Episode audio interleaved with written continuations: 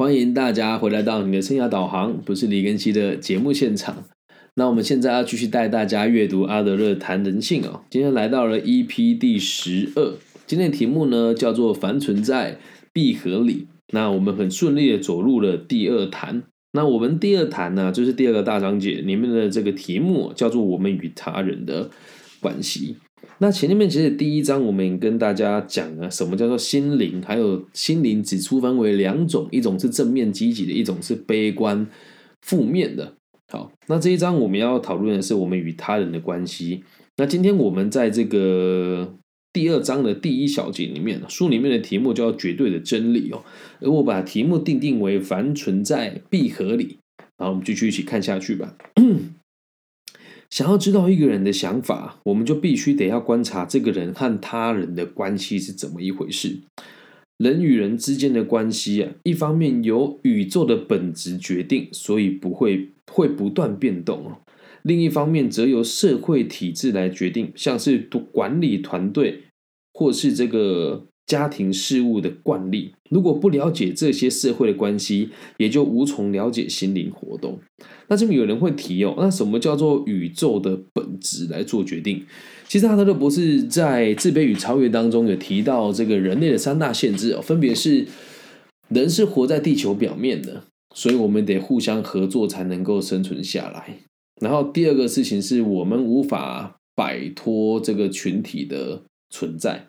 然后第三个是你我是彼此的一部分，所以衍生出工作、交友跟爱情的三个大目标。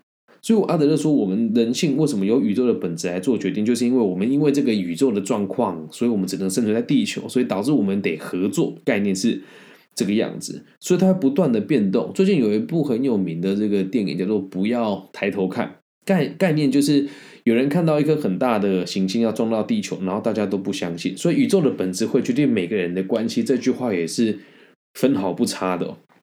哪一天月亮突然消失不见了，然后海水的潮汐倒灌造成世界末日，你的朋友跟你一起抢夺这个森林里的生存资源，你跟他就不是朋友。所以宇宙的本质会决定人与人之间的关系，因此会不断的变动。有趣吧？个体心理学有趣的地方就在这里哦。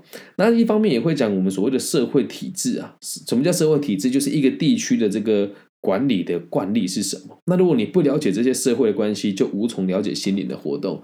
所以阿德勒博士在提起个体心理学的意思是：我是一个个体，你是一个个体，我和你加起来形成了一个小社会，也是一个个体。所以一个人是一个个体，一对情侣是一个个体，一个家庭是一个个体，一个学校也是一个个体。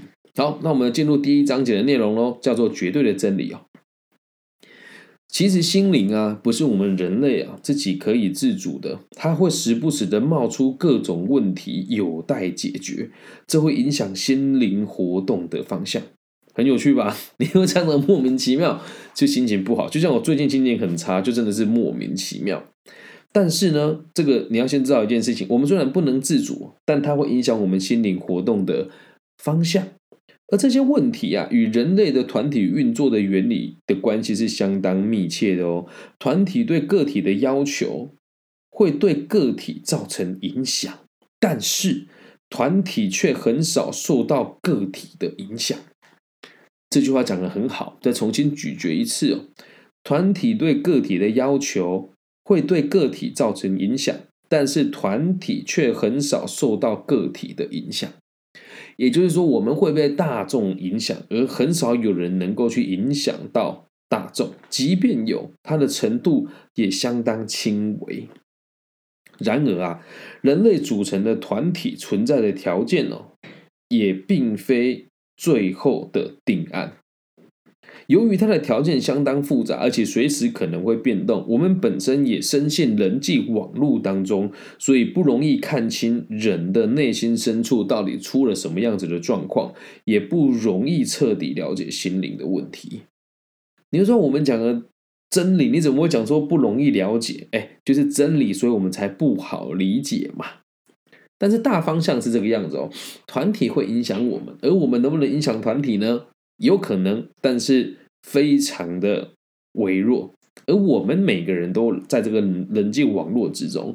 就举刚刚的例子好了，我们去打球，然后哎，我刚刚去打球，上一集的内容，我说我们找找到几个这个台科跟云科的学生打球嘛，然后他们很开心跟我分享他们的一些事情，然后打球之后还会就是鼓励我，因为我的脚不方便嘛，说大哥投三分球，还真的被我标进去一颗了。那当时去的时候只有我一个人，我问他们能不能一起打球，他们接纳我了，所以我们成为一个人际的网络。后来来了三个人打球就比较粗糙一点，但我本身的身体也是还还蛮强硬的嘛，所以也跟他们有一些身体上的肢体的互动。那那时候就可以很明显的感觉到，我和这群小伙子是一国的，后来来三个人又是另外一个小团体。能够了解吧？而这样子的关系，我们会随时变动。那怎么会讲变动呢？如果今天要来了三个更强大的人，可能就会变成是我们原本这个球场会去捍卫我们的主场。所以，我们每个人都在这个人际的网络当中起起伏伏啊。然后你可能跟某个人在一起的，然后下一刻又跟其他人在相处，所以我们很难看到人类内心的深处究竟出了什么问题，也不容易了解我们的心灵的问题哦。那对于这样子困难的。对于这样子难解的问题啊，处理的方法只有一个，也就是把团体运作的原理当做最终也最绝对的真理。把团体运作的原理当做最终最绝对的真理是什么？来慢慢往下看。我知道听到这边大家可能会就有点难理解，来把它听完哦。人类的团体啊是不完美的，身为人类的我们能力非常有限，会犯错，会有过失，改正以后我们就会逐。步的逼近真理。其实看这一段的时候，我自己的感触就很深，就觉得自己也被这样子的学派，也不能讲治愈吧，就让他们让我变得更有力量。就像今天我父亲跟我讲说：“你就是没有责任感，才没有过年的感觉。你应该为家里打点一切啊，要把所有事情都做完。可是问题是你也会做，我也会做，我们一起做，可能又会有冲突，所以就比较被动嘛。你要我干嘛，我就干嘛。那在他的世界里面，我没有犯错，有这个就是犯错。”这就是过失。那改正以后，我们就更能够理解彼此的需求是什么。而彼此的需求，如果能够一起好好的相处在一个团体里面，这就是所谓的真理哦。看到这边觉得很理想化吧？但是继续往后看，你就会发现阿德勒博士要讲的不是这么的简单。我们继续往下走。马克思和恩格斯啊，根据唯物论划分社会的阶级。而在阿德勒的研究里面呢，这个是所谓的一个重点哦。那根据马克思跟恩格斯的理论呢，一个人的经济基础会决定一个人的行为与意识形态，也就是所谓的上层结构。那这边我要稍微讲的慢一点的原因，是因为上层结构这个词哦，就是所谓的社会的这个中高阶的这个上流社会啦。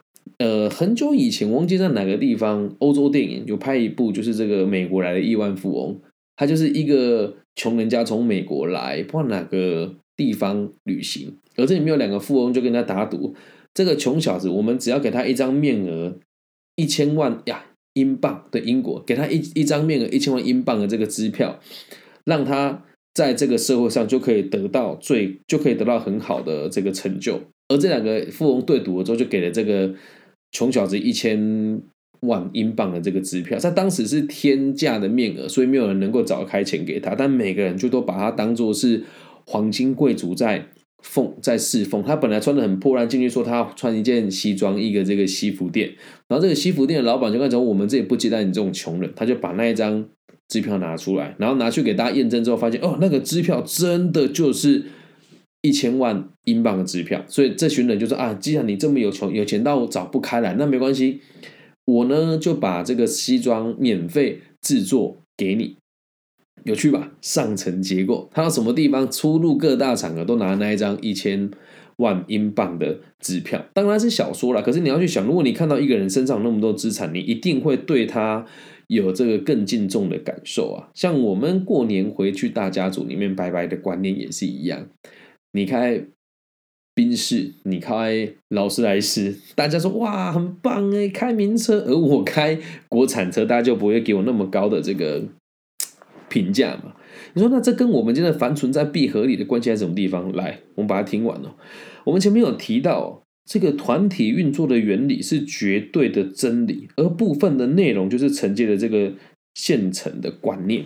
但是你不得不再深入的剖析给大家听哦，就是为什么这本书有时候带的很慢的原因呢？我们就要再来讨论一下什么叫做上层结构，什么叫经济基础哦。呃，台湾地区目前现在的人的收入呢，最低的薪资是两万五千八百块台币，所以不可能有人低于这一条线。那以我们三十几岁的男性在台湾，我个人认为自己收入算还可以了。如果平均有个六万到七万左右，在台湾台币有就算还不错了。那我自己的状况是比这个还要优渥蛮多的，所以我也会在某些地方享受到所谓的上层结构。也就是说，像我们去 演说的时候，或是去工作的时候，会有很多人对我们比较尊重。但是反过来讲，我也还不够上层嘛。那你说什么叫绝对的真理？社会是有阶级的，我分析给大家听哦。最底层叫做没有技术的制片劳工，有做有钱，没做没钱，没有五保一金。然后这个你的工作就是有工作才叫你来，没工作就不给你工作做了。然后第二种叫做没有技术的正职劳工啊，就是任何人都可以取代你掉了正职的工作。很多人说在这个地方工作不好，其实也没有，因为你可以取代别人，别人也可以取代你嘛。那再往上一层叫有技术的劳工，什么叫技术呢？呃，比如说。可以把这个泥做做的很好，可以把这个墙漆的很漂亮，然后你可以理解这个房间里面的水跟电该怎么去处理啊，这个就是所谓的专业技术。然后像在台湾有技术的高级劳工，就像这个所谓的晶圆电子的工程师，他有办法把这个晶片弄得很好，让你的手机效能很棒，但是充其量就是工厂上一个产线的。工作人员而已，这个叫有技术的劳工。那在往上一阶呢，是所谓上层结构了，叫管理阶层。管理学五大部门：生产、销售、研发、人力资源跟财务。啊，这五五个部门的主管，基本上在台湾，我们讲大集团来讲的话，年薪应该都在一百万台币以上。那当然跟北上广广深这种大城市的中高阶主管比差的很远。我有个好朋友以前是这个北大毕业的嘛。那他现在在深圳的一间物联网公司当他们的法律顾问，他一年的薪水大概就六百万台币，所以这个就是所谓上层结构。从这边往上就是上层结构，那再往上一阶就是资本家，资本家就是出钱的人嘛。那再往上一阶是谁？是谁制定所有的规定，然后让我们在这个圈圈里面运作？这个就是所谓的社会的阶级。你就说等一下，就等一下，我们不是要讲凡存在必合理吗？你跟我讲这个干嘛？我们先理解一件事情哦，社会的阶级合不合理，是人家设计出来的，还是它自然而然产生的？你要记住哦，东西只要存在，凡存在必合理哦。那我们继续往下看哦，就会看到我们这一次这个这一集数的重点哦。然而，根据我们对历史与生命个体所做的观察，很有趣哦。人们在面临社会经济体系的压力之下。做出错误行为的反应，有时候反而是一种权宜之计。这句话讲的很深啊，说为什么这个年代有病的人那么多啊，精神疾患的人那么多啊？就像我在上一集里面提到，最近我有很多委屈的事情，甚至早上起来我就想要把自己闷死在床里面，然后不想面对我的女儿，觉得我愧对于他，觉得我不是个好爸爸，觉得。他跟着妈妈比较开心，然后爸妈也都觉得如果没有他们无法带小孩，这个就是所谓的错误的行为跟反应。那如果今天我选择了自杀的话，这是也是一种权宜之计哦。为什么？我们在面临社会体系的压力之下，常常会做出错误的行为反应，明知犯错，但是你还是会去做。所以这种凡存在必合理哦，因为团体会决定一切。呃，如果我们要看宫廷剧哦，就是很多这个勾心斗角这个嫔妃啊，里面就知道这个作奸犯科是错的，但是为了巩固自己的地位，他还是得做。所以，我们讲哦，人哦，我们讲人言哎，人伪言轻，每个人都一样，在团体面前，我们都只是一部分而已。所以，团体运作的方式就是所谓绝对的真理。而简单的说，凡存在，在你看到存在这个社会上，任何好跟不好，它就是必定是合理的。那我们再回到书里面哦，什么叫做出错误的反应是一种权宜之计呢？为了逃避社会经济体系的要求，人们会出现一连串错误的行为表现，深陷其中，进退两难。我们在通往绝对的真理的道路之上，会带领大家跨越所有类似的陷阱。他这边讲的很棒的原因，是因为哦，我们很多人都会说，我因为经济体系怎么样，我得牺牲哪些事情。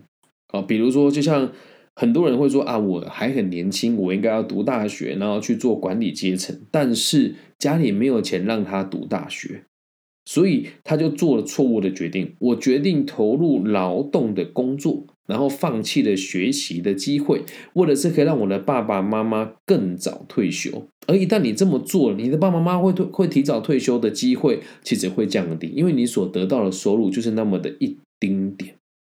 而有时候你也是没办法，因为如果你不做，你就无法在这个社会机器里面和别人相处，然后来延续你们家的这个存在，能够了解吧？所以大家记得一件事哦：凡存在必合理，而社会的阶级是合理的。一个人的经济基础会决定一个人的行为与意识形态。那这里很有趣，那经济基础，我们讲社会阶级跟收入，谁在前谁在后？是社会阶级决定收入，还是收入决定社会阶级呢？以我们现在的，以我自己奉这个阅读个体心理学哦，现在的想法是，我们的阶级将决定我们的收入，而什么会决定我们的阶级呢？我们的目标，我们的目标。那我们刚刚就有提过嘛，所谓的上层结构，简单来讲就是用钱解决问题，用钱决定你是属于上层还是下层。最近常有人跟我讲说，我好像都觉得，呃，只要没有钱就很糟糕。其实没有啊，就是阿德勒博士也指出了这一点啊，这就是上层结构啊。你有你，你为什么会赚到更多的钱？其实很简单，为什么会赚到更多的钱？其实因为你解决了更多的社会问题，所以你就可以赚到更多的钱。那所谓的上层结构不一定是以钱做决定，而是因为你有能力解决很多社会问题，你自然就会产生在上层的地方。那为什么今天要讲这一集给大家听哦？因为后续我们要让大家知道，社会很现实，而我们是无法独自生活的。虽然这个地方我们讲社会的阶级跟所谓上层结构，好像是在歧视穷人家，但其实没有，只是让大家知道，因为很多人都知道要这个延迟享受嘛，不能这个提前贷款，不能这个。呃，分期付款先享受，然后后偿债，都是错误的行为，大家都会这么做，因为有时候它是一种权宜之计。所以，我们活在这个资这个资本的主义之下，我们的态度会决定我们的社会阶级，我们的社会阶级会决定我们的收入，而这一切的一切是非常非常合理的。原因是因为社会阶级也是一种大家共同合作之后所产生的一个结果。而在下一个章节里面，我们要提的就是。为什么我们不能独自生活？然后也会引出个体心理学里面所说的这个几个大原则给大家听。那以上就是这期全部的内容喽，希望大家喜欢。那最近天气变化比较大，也希望大家可以好好的保养自己，不要感冒了哦。那如果你也喜欢我们的节目呢，也希望你们可以帮我分享、按赞加订阅。如果是大陆地区的朋友，可以在网易云私讯给我。最近网易云有粉丝私讯我，我非常开心。对，然后也有跟他做一些小小的互动。那如果你比较害羞的话，可以加我的微信号，我的微信号是 B 五幺五二零零幺。那希望大家在这个年节期间也可以这个好好学习不中断啊，然后这个记得分享、按赞加订阅，这个下回更新不迷路。希望我们的节目的存在可以给这个社会更多安定的可能性。我爱你们，新年快乐，祝大家虎年行大运，拜拜。